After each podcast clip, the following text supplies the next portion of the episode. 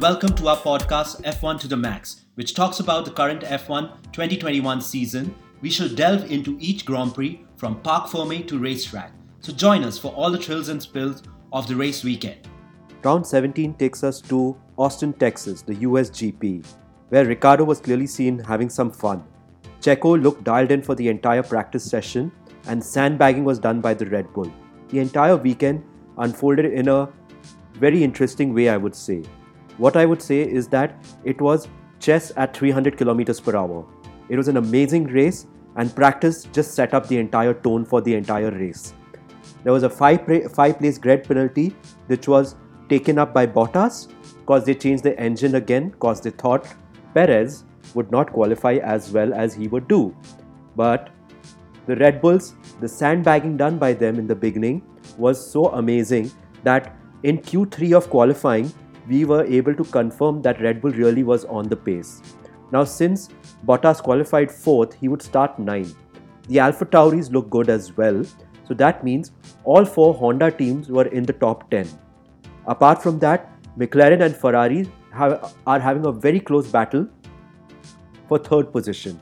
So that means when they were having that battle, they were majorly moving roadblocks for Mercedes and Red Bull. Now the strategic game comes into play.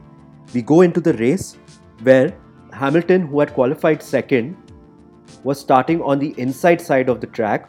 Meanwhile, Verstappen was starting on the outside, which, which gave him a good way to cut in. Now, the entire entire race weekend, they would say if Max and Hamilton would have qualified first and second, they would have come together. There were a lot of rumors flying around about that.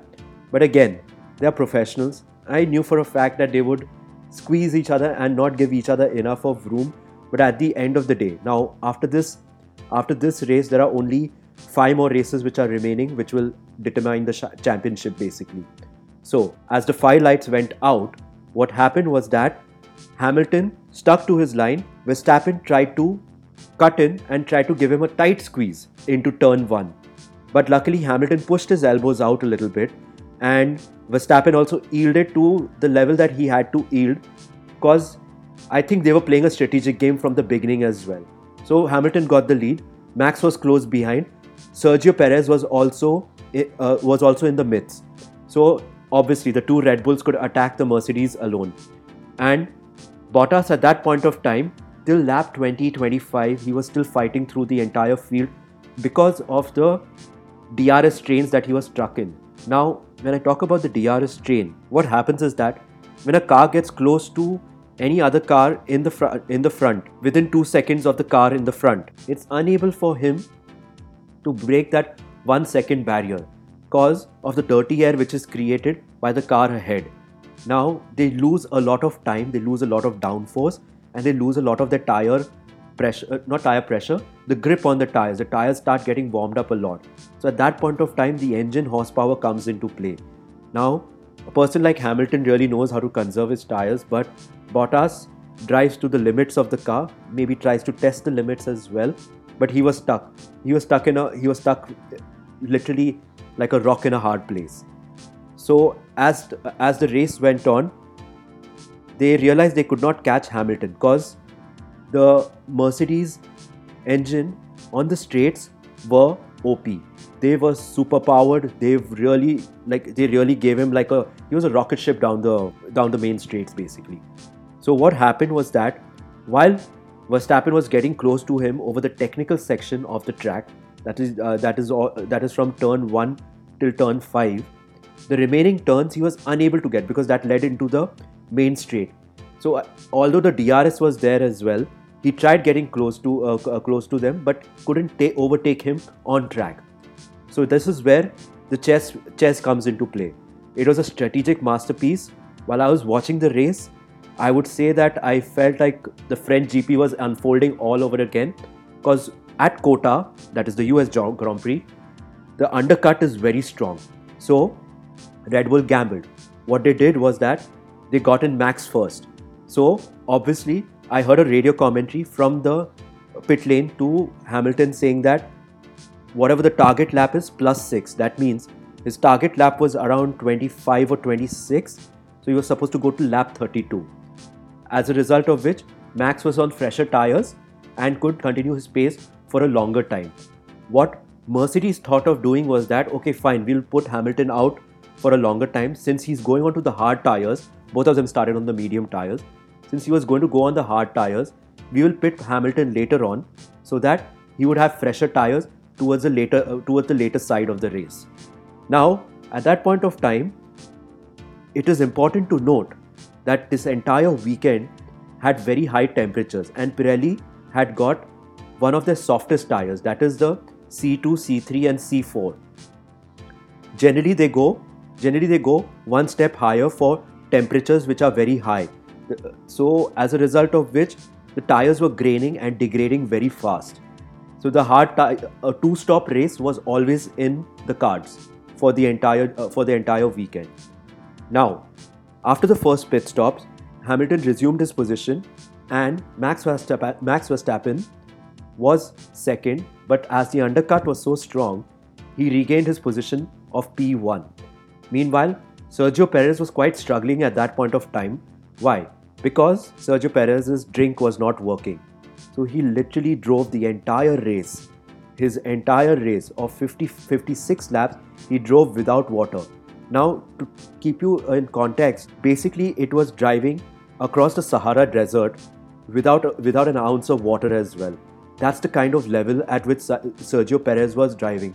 By the time he got out of his car, he finished P3, and that was amazing because he had he was literally dehydrated. There was not a single drop of water in his car. I don't know how he managed to do that race because that guy looked really pooped and really tired after the entire race. So he was still there the, in the backstage. He was still there to put pressure onto Lewis Hamilton. But the but Hamilton and Verstappen were in the were in a league of their own. If anybody would have made a mistake, Perez would have pounced on it and would have capitalized as well.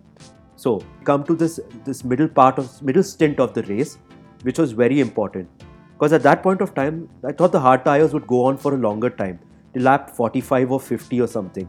But Red Bull again to prevent Hamilton from doing the undercut on them what they did is that they pulled him they pulled him three laps earlier than what was actually expected expected of them to do. So as a result of which max was on fresher tires. Hamilton regained the lead. So he, obviously verstappen would have had fresher tires maybe hamilton's idea at that point of time was to finish the race on these tires but again the graining was too high so they continued their pace now again mercedes had the horsepower for this track so they were able to get get enough of a gap gap. But again, Red Bull, the sandbagging that they did, they did have the pace as well. So while Hamilton came in for the second second stint, that is his second pit stop, again Verstappen reg- regained the lead and he was out by almost close to 12, 12 to 14 seconds. That was amazing to see because that pace was all recovered in, in the entire technical section of the track. The Honda Power was good on the straights, but he was like the third fastest car on the straight. Meanwhile, Hamilton and the Mercedes were number one and two. At this point of time, uh, Hamilton didn't feel very good about the call because he said that you know I could have continued longer and you know put in a bigger gap so that he could have done an overcut on Ma- on Max Verstappen. But again, Red Bull pulled a masterclass in strategy. This was literally chess at 300 kilometers per hour. So then what happened was that now as the lap started go- going down, you saw Hamilton putting fast lap after fast lap after fast lap. I was really I was really tensed. My blood pressure was increasing and I was thinking like what the hell is going to happen? Cause he was he was on a charge. Any radio conversation that was happening with him, Lewis Hamilton literally said, "Leave me to it. I'm going to I'm going to get him."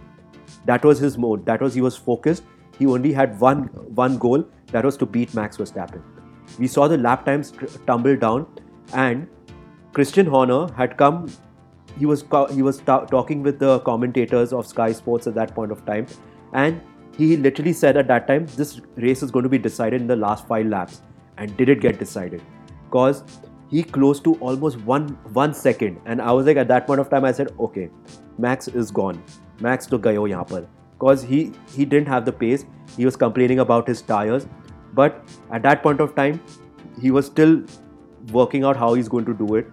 a backmarker came in the form of Mick Schumacher, who literally was in the DRS detection zone. And at that point of time, he got the DRS from the back marker. Now, generally, when cars overtake a back marker, what happens is that because of the dirty air produced by the car ahead, even when you're even, even when you're lapping uh, lapping cars, which are towards the rear end of the grid, these cars develop the same amount of dirty air. So you need that DRS power to get over them, basically. So he got the DRS. Meanwhile, Hamilton did not get the DRS, and as a result of which, again he extended his lead to 1.5 seconds, and that's where he won the race. What a race it was! I couldn't believe it as well because it was touch and go for the entire moment, and I was like wondering, like, okay, fine, he's going to come. Hamilton is coming. Hamilton is coming, and literally, I never thought that it would end the way it would. That was round 17 of the Formula One 2021 season. COTA, USGP, my god, it was a nail biter, at least for the championship where it was concerned. Max Verstappen leads leads by 12 points now. Red Bulls have Red Bull have closed in the World Constructors Championship. They have closed up on Mercedes as well.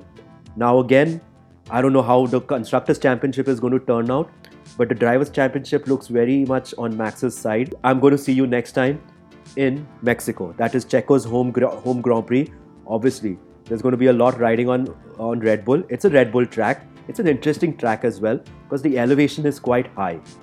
And you require, although the track might look like a place where it would require like a low downforce, but due to the thin air, you require high downforce for the cars.